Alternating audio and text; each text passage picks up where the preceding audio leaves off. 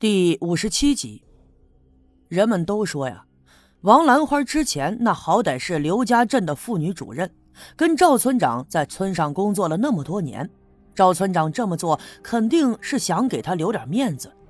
毕竟啊，偷偷的拿了铜钱，那不是一件光彩的事儿。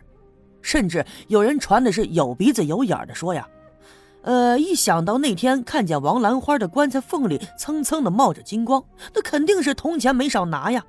所以也是像刘福生那样遭到了鬼魂的报复啦。哼，反正这人的嘴他就是那样，凭着自己的想象东传西传，一粒芝麻传来传去能传成西瓜。但是啊，不管怎么传，人都死了，这事儿过了几天也就消停了。包画匠失踪了好几天，这小分队呢也前前后后都找了好一阵子，但始终是没有踪影。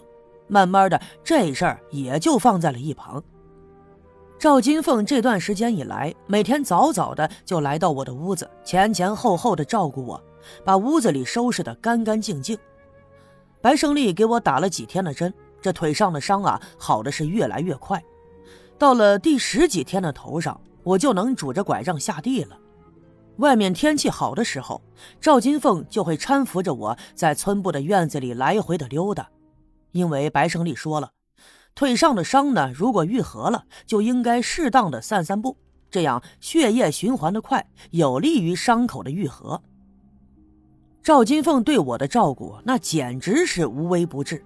于是村里人就风言风语的说我们俩之间的事儿，有的呀，甚至当着赵村长的面直说，都说小叶这孩子有知识、有文化，人又不错。你看，俩孩子之间的感情又好，算是郎才女貌吧。等小叶的伤好了，让赵村长找个机会和小叶的爹娘见见面，把这俩孩子的婚事定下来就算了。哼！但凡是有人这么跟赵村长说的时候，赵村长都想办法把话题给岔过去。不过每每听到这样的话，赵金凤脸上都会有羞涩的表情。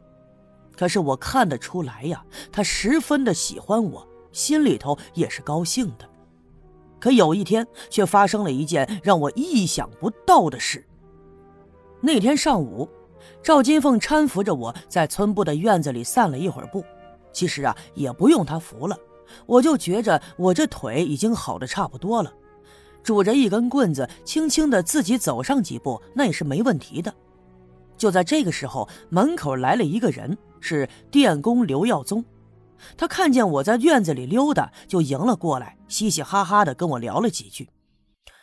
其实啊，我平时跟刘耀宗没有什么交集，一看见他，我就想起他媳妇刘玉梅背地里跟着白胜利搂搂抱抱，哼，我心里总是挺可怜刘耀宗这个人的。到现在为止，他还什么都不知道，还被蒙在鼓里。不过呢，我就听说这段时间以来，他每天都上山东挖西挖，说是要按照大仙的交代要栽树，只有栽够了一百零八棵，他这病才能好。我在村部院子里溜达的时候，偶尔抬起头朝外面看，能隐隐约约的看到前面的南山坡，有时候啊也能看到刘耀宗。不过我心里也挺纳闷的，这一晃十多天过去了。只看见他每天上山，却没见他往山上运过树苗。又听村里的人说，也没看见他栽出一棵树来。不过呀，这是刘耀宗的事儿，所以人们也不太去关心。哎，哎，小叶兄弟呀，你这是有福之人呐！你看你伤成那样，现在又好的这么快，哈哈哈哈他嘻嘻哈哈的说笑着。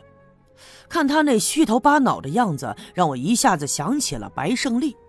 我心里琢磨着，原来这刘耀宗也跟白胜利一样，是一个特别虚伪的人。不过呀，出于礼貌，我还是笑着跟他聊天。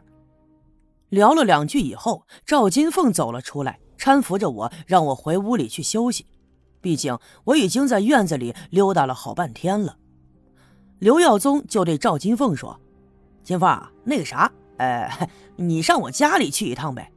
你婶子啊，正学着织那个毛线围脖。哎呀，可她那笨手笨脚的样，她就是学不会呀。咱们村里都知道你织毛衣的手艺好，你婶子说让我来找你，呃，看看你有空呢，到我家去教教他。哎，对对对对对，呃，来来，小叶就交给我啊，我在这儿呢，跟他聊会儿天你就放心吧。听他说完以后，赵金凤十分的不解。啥？这春天都快要过去了，眼瞅着就夏天了，现现在咋还织上什么毛线围脖了呢？听他这么一问，刘耀宗稍微的愣了一下，紧接着又笑着说。呃呃，就就是啊，我也说的，眼瞅着夏天了，还织啥围脖呀？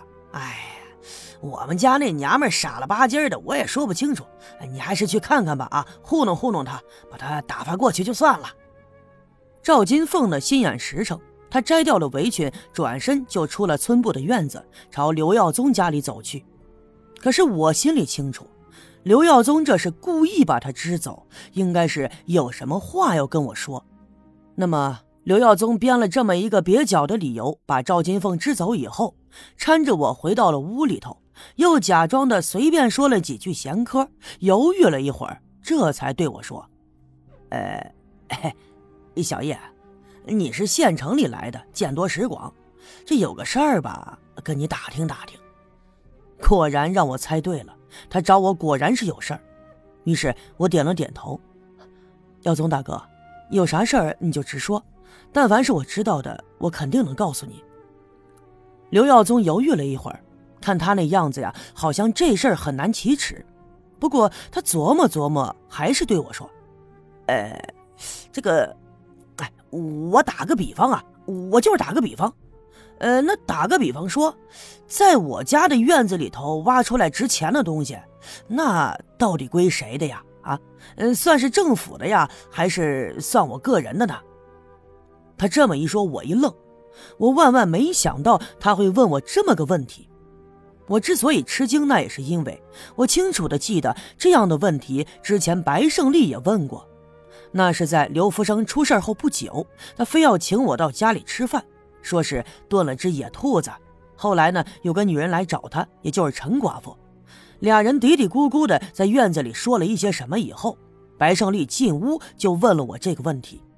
那么如今这个问题又从刘耀宗的嘴里说了出来，而且他也像白胜利那样一个劲儿的强调说是打比方。但是啊，他越是这样遮掩，就越是虚假。